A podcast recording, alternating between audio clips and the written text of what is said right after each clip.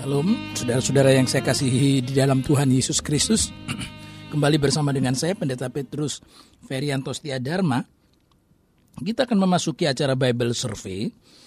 Dan kali ini kita akan membahas kitab Hakim-Hakim, karena kita sudah menyelesaikan kitab Yosua beberapa waktu yang lalu, dan sekarang kita lanjutkan dengan kitab Hakim-Hakim.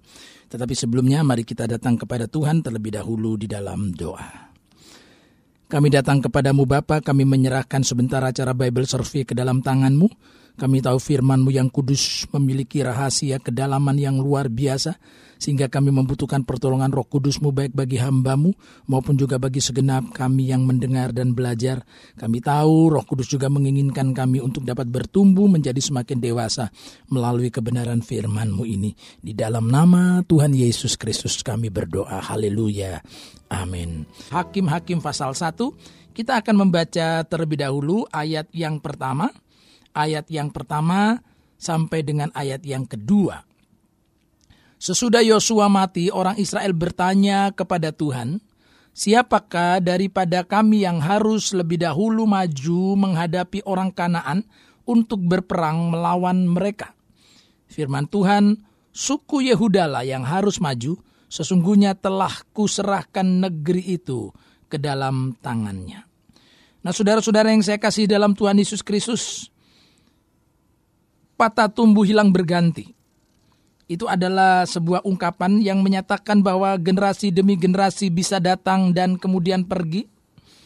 Sesudah Musa mati digantikan oleh Yosua, dan dalam zaman hakim-hakim ini Yosua pun telah mati pada usia seratus sepuluh tahun. Dan sesudah Yosua mati, orang Israel bertanya kepada Tuhan. Ini adalah satu tindakan yang tepat. Kalau selama ini orang Israel dituntun oleh Yosua, Yosualah yang bertanya kepada Tuhan apa yang harus dilakukan, ke arah mana mereka harus melangkah. Tetapi sekarang orang Israel secara keseluruhan mereka bertanya kepada Tuhan, siapakah daripada kami yang harus lebih dahulu maju menghadapi orang Kanaan? Ini adalah situasi yang sangat genting, sehingga dibutuhkan petunjuk tuntunan daripada Tuhan, sehingga mereka tidak salah dalam melangkah. Dan Tuhan memberikan petunjuknya. Firman Tuhan berkata, suku Yehudalah yang harus maju.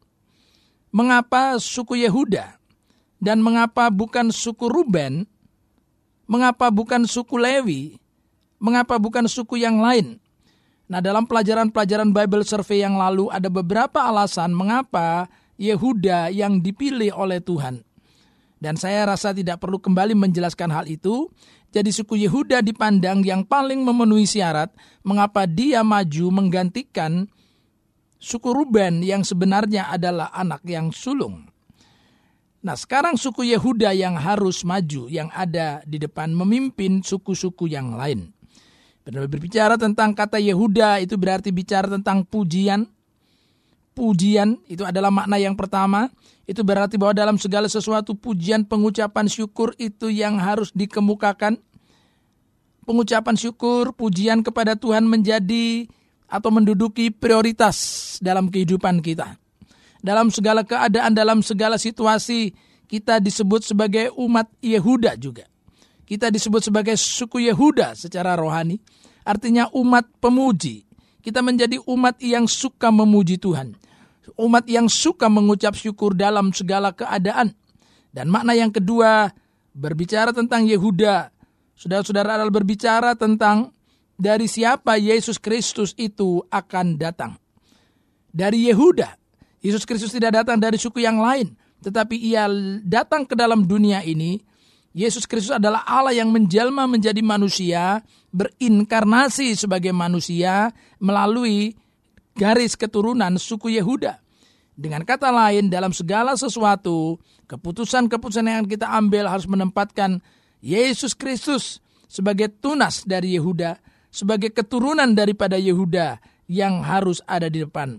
Ia yang harus diutamakan, ia yang harus menempati yang pertama, yang terutama dan yang pertama, karena jika tidak maka kita bisa mengalami lebih banyak lagi kesulitan demi kesulitan. Tetapi kalau kita bisa menempatkan Yesus Kristus di depan, maka saudara-saudara, kita akan memperoleh kemenangan demi kemenangan. Ini adalah makna daripada suku Yehuda. Sedangkan pengertian-pengertian yang lain telah sampaikan dalam pelajaran-pelajaran yang lalu. Suku Yehuda, sekali lagi saya ulangi, adalah berarti pujian, itu ada di depan. Dan kedua, Yesus Kristus itu yang ada di depan. Nah, sekarang mari kita lanjutkan pembacaan berikutnya. Hakim-Hakim pasal satu ayat yang ketiga dan seterusnya. Lalu berkatalah Yehuda kepada Simeon saudaranya itu, majulah bersama-sama dengan aku ke bagian yang telah diundikan kepadaku, dan baiklah kita berperang melawan orang Kanaan. Maka aku pun akan maju bersama-sama dengan engkau ke bagian yang telah diundikan kepadamu. Lalu Simeon maju bersama-sama dengan dia. Maka majulah suku Yehuda. Lalu Tuhan menyerahkan orang Kanaan dan orang Feris ke dalam tangan mereka. Dan mereka memukul kala orang-orang itu dekat Bezek, sepuluh ribu orang banyaknya. Nah, saudara-saudara, sesuai dengan janji Tuhan tadi dalam ayat yang kedua, telah kuserahkan negeri itu ke dalam tangannya. Bukan akan kuserahkan, tetapi telah kuserahkan negeri itu ke dalam tangannya. Sehingga kemudian Yehuda mengajak saudaranya, suku yang masih menjadi saudaranya yaitu Simeon, untuk maju bersama-sama dengan dia. Dan kemudian dikatakan Simeon ketika diajak untuk maju bersama-sama, maka Simeon pun bersedia. Nah, saudara-saudara, berbicara tentang ajakan untuk maju bersama Tuhan, ini adalah sesuatu yang langka. Sesuatu, saudara-saudara, tawaran kesempatan kepada Simeon. Dan Simeon memberikan respon yang sangat baik. Simeon maju, mau menerima, menanggapi tawaran untuk maju berperang bersama dengan Tuhan. Supaya apa? Janji Tuhan itu menjadi nyata. Tuhan telah berjanji memberikan negeri itu, bukan? Tapi kalau Simeon menolak untuk maju bersama Yehuda, Simeon bisa saja tidak menikmati janji yang telah Tuhan ucapkan, yang telah Tuhan sampaikan, baik kepada Musa, kepada Yosua, dan juga kepada pemimpin-pemimpin bangsa yang lain. Simeon memberikan respon yang positif, maju bersama-sama dengan dia. Saudara-saudara, ada banyak orang Kristen yang lebih suka menjadi penonton. Banyak orang Kristen yang lebih suka untuk berdiam diri, lebih suka bertopang dagu dan melipat tangan, sementara saudara-saudaranya sedang maju berperang dalam pelayanan, maju berperang dalam pengabdian kepada Tuhan dan sesama, dalam dalam memenuhi kebutuhan orang-orang yang ada di sekitar kita. Ada orang yang yang yang apatis, orang yang tidak mau tahu, padahal saudara-saudara, kemenangan itu telah Tuhan janjikan. Mari kita mau memiliki jiwa seperti Simeon, suku Simeon yang mau menanggapi setiap ajakan untuk maju bersama dengan Tuhan. Saudara-saudara, terlepas dari apa yang menjadi bakat, talenta, kemampuan kita, yang dibicarakan di sini adalah kemauan. Kemauan untuk maju. Mau diajak untuk mendaki gunung yang tinggi. Mau diajak untuk menaklukkan berbagai tantangan-tantangan hidup yang ada. Mau diajak untuk memiliki level kehidupan yang lebih tinggi. Tuhan tidak menghendaki kita tetap berada pada level yang sama dari waktu ke waktu, dari tahun ke tahun. Tuhan menginginkan kita naik pada level yang lebih tinggi. Kedewasaan rohani, kesiapan untuk berperang, kesiapan untuk maju bersama Tuhan. Bukan melawan sesama kita, bukan melawan orang-orang lain, tetapi melawan roh-roh jahat di udara. Berperang untuk apa? Menyelamatkan, membebaskan orang-orang dari belenggu dosa, dari belenggu si iblis. Nah, saudara-saudara, dikatakan Tuhan, oleh firman Tuhan, bahwa suku Yehuda maju dan Tuhan menyerahkan ke dalam tangan mereka.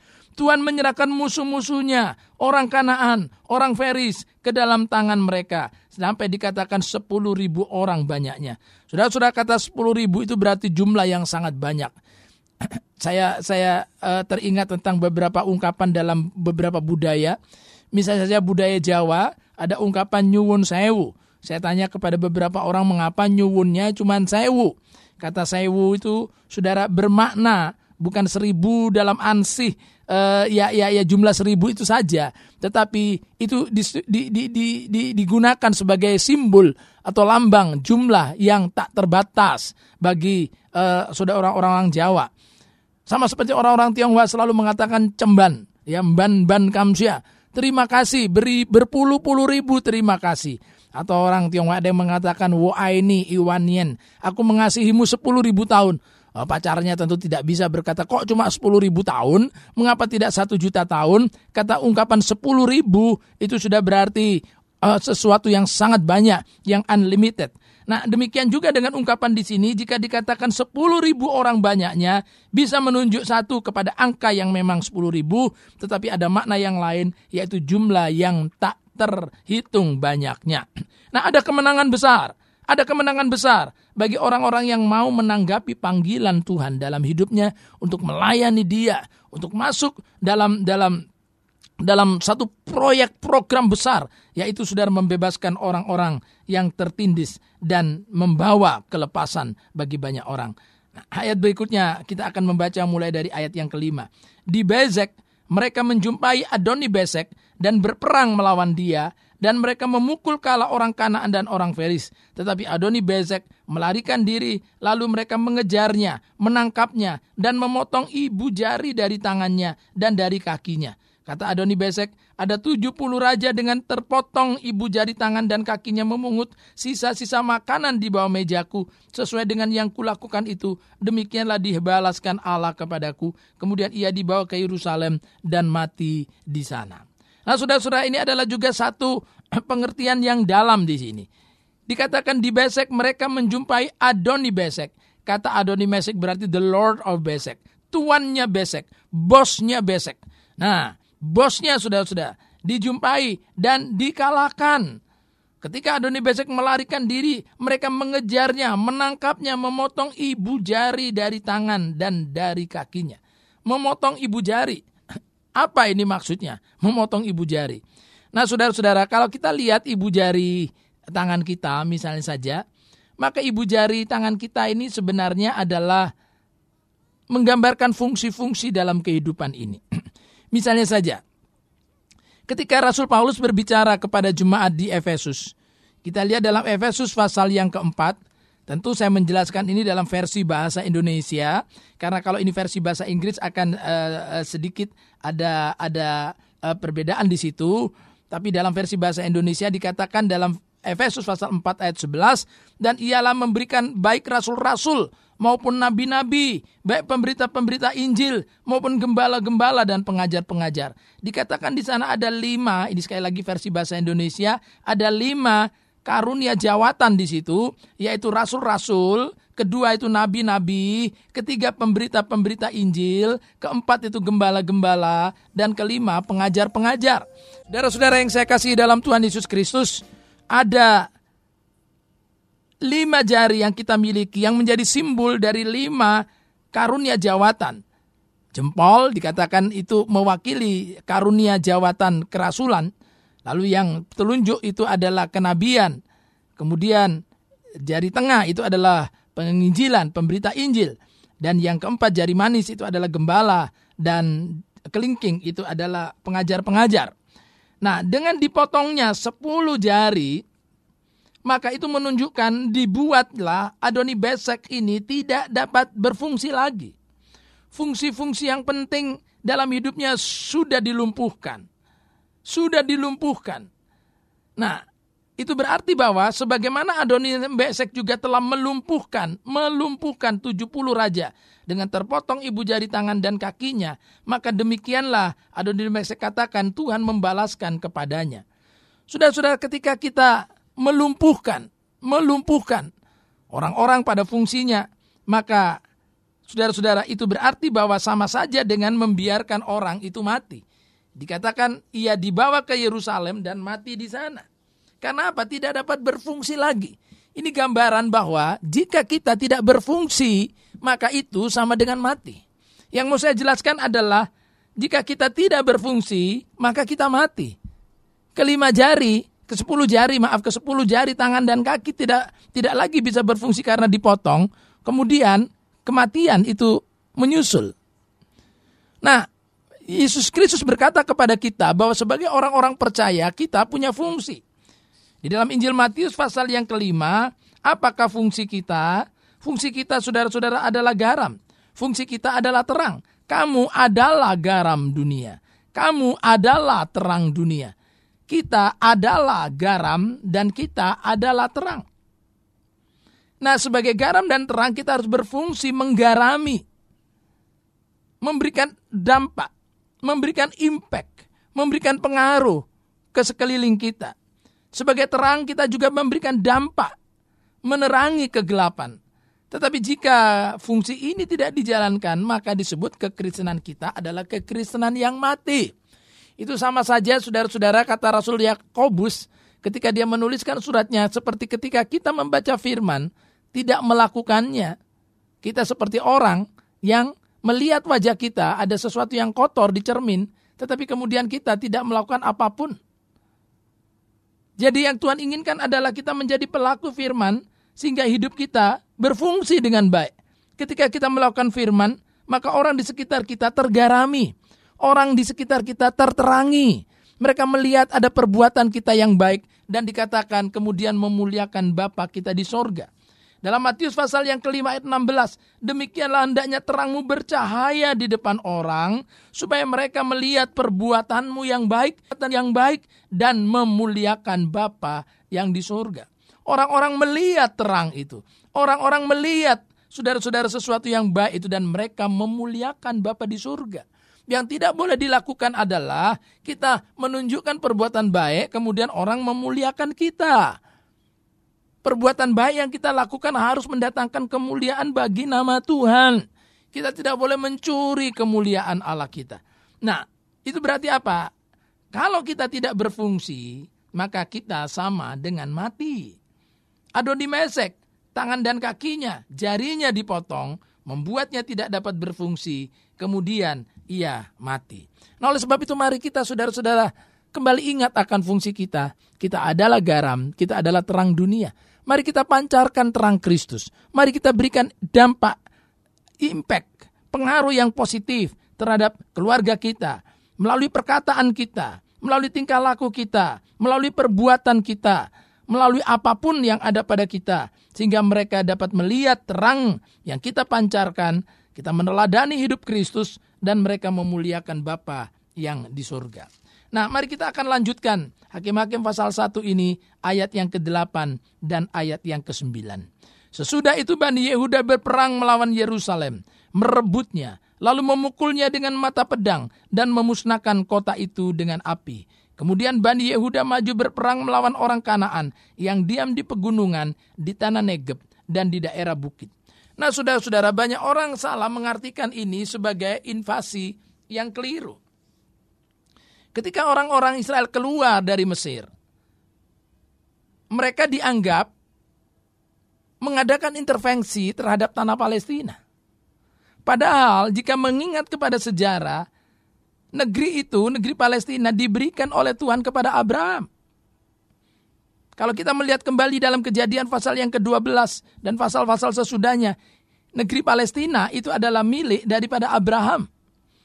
Kemudian pada zaman Yusuf, lalu mereka pergi mengungsi ke Mesir.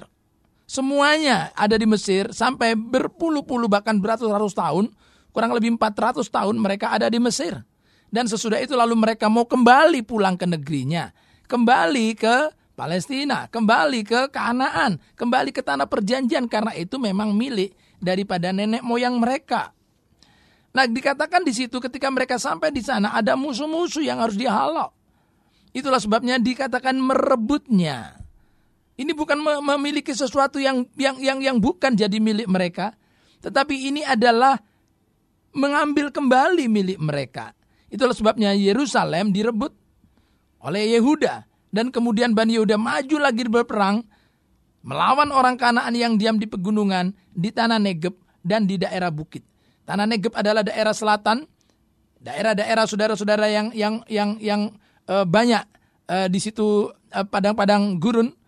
Tetapi itu juga menjadi milik daripada umat Tuhan, karena itu dijanjikan oleh Tuhan.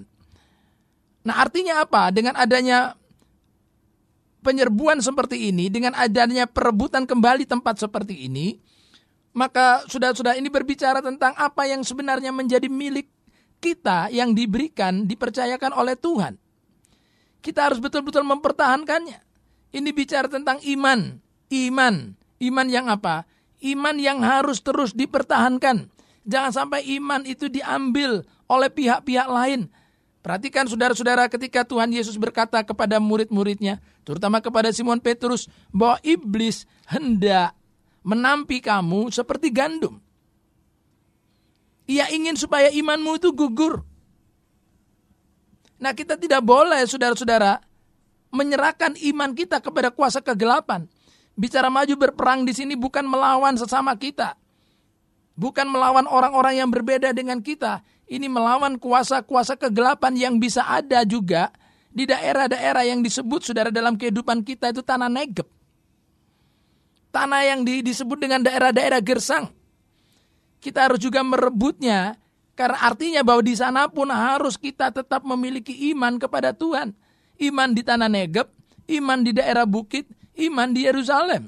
Merebut Yerusalem, ada iman di Yerusalem. Merebut tanah Negeb, ada iman di tanah Negeb. Merebut daerah bukit, ada iman daerah bukit. Apa artinya, saudara? Itu artinya bahwa iman yang dipercayakan Tuhan kepada kita harus kembali, saudara, menjadi milik kita. Bicara tentang Yerusalem, bicara tentang ibadah di rumah Tuhan. Itu harus direbut. Ibadah di rumah Tuhan. Ibadah, saudara-saudara, dalam peribadahan penyembahan yang benar. Allah sedang mencari penyembah-penyembah yang benar, yang menyembahnya dalam roh dan kebenaran. Bukan Yerusalem secara jasmani, bukan Yerusalem secara fisik, tapi Yerusalem secara rohani. Artinya satu relationship, satu hubungan dengan Tuhan dalam penyembahan yang benar, dalam roh dan kebenaran. Itulah yang Yesus katakan kepada perempuan Samaria dalam Injil Yohanes pasal yang keempat. Perempuan Samaria berkata, kami beribadah di Gunung Gerisim, satu bukit pengorbanan, satu bukit penyembahan di daerah Samaria. Sementara orang-orang Yahudi menyembahnya pada waktu itu, menyembah Tuhan Yahweh itu di Yerusalem. Tempat lalu menjadi sesuatu yang penting bagi mereka. Tapi Yesus memberikan koreksi bahwa menyembah Tuhan itu bukan masalah tempat. Yang Tuhan cari bukan tempatnya. Yang Tuhan cari, saudara-saudara, bukan caranya. Tapi yang Tuhan cari adalah penyembahnya. Tuhan mengendaki penyembah-penyembah yang demikian. Bukan penyembahan yang demikian. Bukan tempat penyembahan yang demikian. Kita harus sungguh-sungguh mewaspadai ini karena ada orang mulai menekankan tentang tempat menyembah. Kalau saya menyembah Tuhan di tempat A, maka itu dianggap lebih sahih, maka itu dianggap lebih sah, maka itu dianggap, saudara-saudara, lebih bernilai. Dalam iman Kristen bukan masalah tempat. Yang kedua, cara. Pada orang berkata, kalau saya menyembah Tuhan dengan cara seperti ini, maka inilah yang dikehendaki Tuhan. Lah bagaimana, saudara, kita kita bisa menyeragamkan cara orang menyembah kepada Tuhan? Ada cara orang-orang barat, ada cara orang-orang Afrika, ada cara orang-orang Timur. Tiap-tiap orang bisa menyembah Tuhan dengan cara, saudara-saudara, yang bisa berbeda-beda. Tetapi yang Tuhan inginkan adalah dalam roh dan kebenaran. Asal itu dilakukan dalam roh, bukan hanya fisik, bukan hanya jasmani, bukan hanya tubuh luar, bukan juga cuma sekedar perasaan secara jiwani, tapi secara roh. Karena manusia terdiri dari tiga unsur, tubuh, jiwa, dan roh. Ada penyemba- penyembahan kepada Tuhan hanya batas tubuh.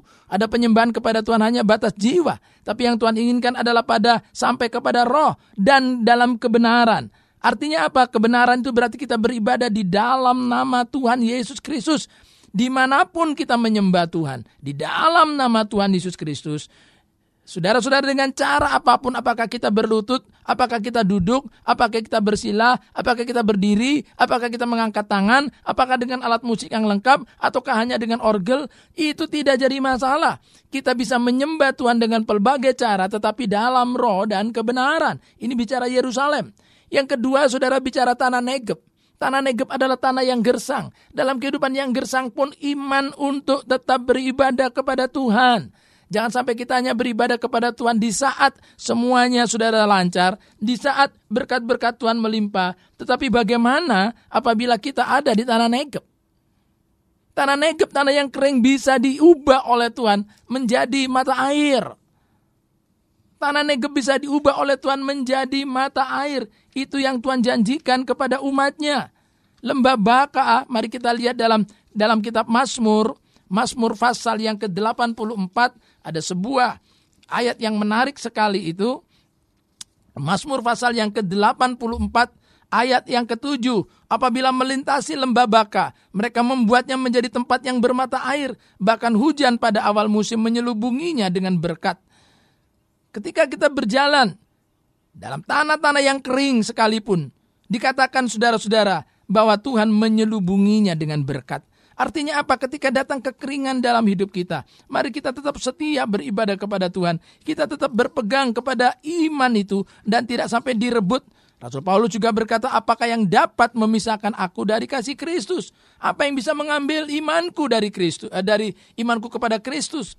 Banyak orang berusaha untuk mengambil iman kita. Tapi dalam kitab Hakim-Hakim tadi dikatakan kita diminta merebutnya kembali. Tanah Negeb dianggap orang kering, gersang, kesulitan-kesulitan hidup. Tapi di sana sebenarnya Tuhan sudah menyediakan mata air. Demikian juga dengan daerah bukit. Daerah bukit saudara, tempat-tempat yang terjal, jalan-jalan yang mendaki. Ada kehidupan-kehidupan yang sulit, kehidupan-kehidupan yang mendaki. Tapi kita tetap harus beriman di sana. Dan kalau saudara-saudara kita telah mengerti tentang hal ini, bagaimana Yehuda itu merebut, bagaimana Yehuda itu merebut Yerusalem, tanah Negeb, daerah bukit. Itu berarti Tuhan menginginkan supaya kita tetap beriman kepadanya, baik di Yerusalem secara rohani, baik di tanah Negeb secara rohani, atau daerah bukit secara rohani. Artinya apa?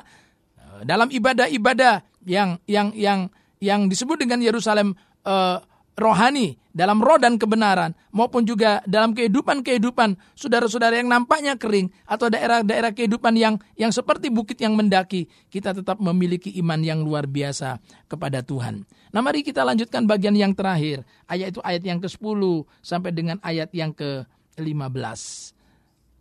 Lalu suku Yehuda bergerak menyerang orang Kanaan yang diam di Hebron. Nama Hebron dahulu adalah Kiriat Arba, dan memukul kalah Sesai, Ahiman, dan Talmai. Dari sana mereka bergerak menyerang penduduk Debir. Nama Debir dahulu adalah Kiriat Sefer. Berkatalah Kaleb, siapa yang mengalahkan dan merebut Kiriat Sefer, kepadanya akan kuberikan Aksa anakku menjadi istrinya, dan Otnel anak Kenas adik Kaleb merebut kota itu. Lalu Kaleb memberikan Aksa anaknya kepadanya menjadi istrinya. Ketika perempuan itu tiba, dibujuknya suaminya untuk meminta sebidang lahan kepada ayahnya. Maka turunlah perempuan itu dari keledainya. Lalu berkatalah Kaleb kepadanya, ada apa? Jawabnya kepadanya, berikanlah kepadaku suatu hadiah. Telah kau berikan kepadaku tanah yang gersang, berikanlah juga kepadaku mata air. Lalu Kaleb memberikan kepadanya mata air yang di hulu dan mata air yang di hilir. Nah, bagian daripada ayat sepuluh sampai ayat lima belas, ini adalah pengulangan dari apa yang telah dilakukan oleh Kaleb, yang telah saya jelaskan ketika kita menjelaskan dalam kitab Yosua pasal yang keempat belas. Dalam Yosua pasal yang keempat belas, kita sudah menjelaskan perihal keberadaan daripada Kaleb. Bagaimana Kaleb mendapatkan Hebron, Yosua pasal lima belas juga, dan di sini disebutkan pengulangan. Nah, mari kita lanjutkan saudara-saudara pada ayat yang keenam belas. Keturunan Hobab ipar Musa, orang Keni itu maju bersama-sama dengan Bani Yehuda dari kota pohon korma ke padang gurun Yehuda di tanah Negeb dekat Arad. Lalu mereka menetap di antara penduduk di sana. Yehuda maju bersama-sama dengan Simeon saudaranya. Lalu mereka memukul kalah orang Kanaan penduduk Zevat. Mereka menumpas kota itu, sebab kota itu dinamai, sebab itu kota itu dinamai Horma. Selanjutnya suku Yehuda merebut Gaza dengan daerahnya, Askelon dengan daerahnya, dan Ekron dengan daerahnya. Dan Tuhan menyertai suku Yehuda sehingga mereka menduduki pegunungan itu. Tetapi mereka tidak dapat menghalau penduduk yang di lembah, sebab orang-orang ini mempunyai kereta-kereta besi. Kepada Kaleb telah diberikan Hebron, seperti yang dikatakan Musa dahulu, dan dari sana telah dihalaunya anak Enak yang tiga itu. Nah, saudara-saudara, kita lihat di sini bagaimana Tuhan menyertai suku Yehuda. Tuhan menyertai suku Yehuda, dan kali ini mereka menaklukkan kota-kota yang ada di daerah pantai, yaitu daerah Filistin. Tadi sudah di Yerusalem, tadi sudah daerah Negeb, tadi sudah daerah bukit, dan sekarang ala daerah tepi pantai. Berbicara saudara-saudara dengan daerah tepi pantai adalah berbicara tentang pergaulan dengan dunia luar. Pergaulan dengan dunia luar, dikatakan orang-orang yang tinggal di pesisir adalah orang-orang saudara-saudara yang yang yang berinteraksi pertama kali dengan orang luar. Karena orang-orang luar yang datang, mereka datang dengan kapal, dan kemudian sudah mereka mendarat atau mereka merapat di pelabuhan-pelabuhan yang ada, sehingga muncullah interaksi, terjadilah interaksi dengan orang luar. Artinya apa? Kalau tadi dikatakan pertahankan iman, rebut itu Yerusalem, rebut tanah Negeb, rebut daerah bukit, sekarang rebut juga daerah pesisir. Artinya apa? Pergaulan kita juga harus diwarnai dengan iman kepada Kristus. Interaksi kita, interaksi kita dengan orang-orang yang di luar Kristus, saudara-saudara, juga harus diwarnai dengan iman di dalam Kristus. Jangan sampai kita kehilangan tadi yang disebut dengan garam dan terang. Kita harus mewarnai pergaulan dengan orang-orang luar. Kita tidak menghindari pergaulan itu. Karena pergaulan besar terjadi. Tetapi kita justru mewarnainya. Kita harus waspada. Ada pergaulan yang buruk yang bisa merusak kelakuan yang baik. Tapi Tuhan inginkan kita juga bisa masuk dalam pergaulan-pergaulan yang ada. Untuk mewarnai. Untuk memberikan terang. Untuk memberikan garam. Supaya orang-orang yang di komunitas yang keliru. Mungkin itu komunitas penjudi. Mungkin itu komunitas pemabuk. Mungkin itu komunitas-komunitas yang, yang, yang, yang free sex semuanya. Lah kita bisa memberitahu kepada mereka bahwa yang mereka lakukan adalah sesuatu yang salah dan kita bisa membawa mereka kepada Kristus. Jadi apakah saudara pelajaran yang kita dapatkan dari Hakim-Hakim pasal satu?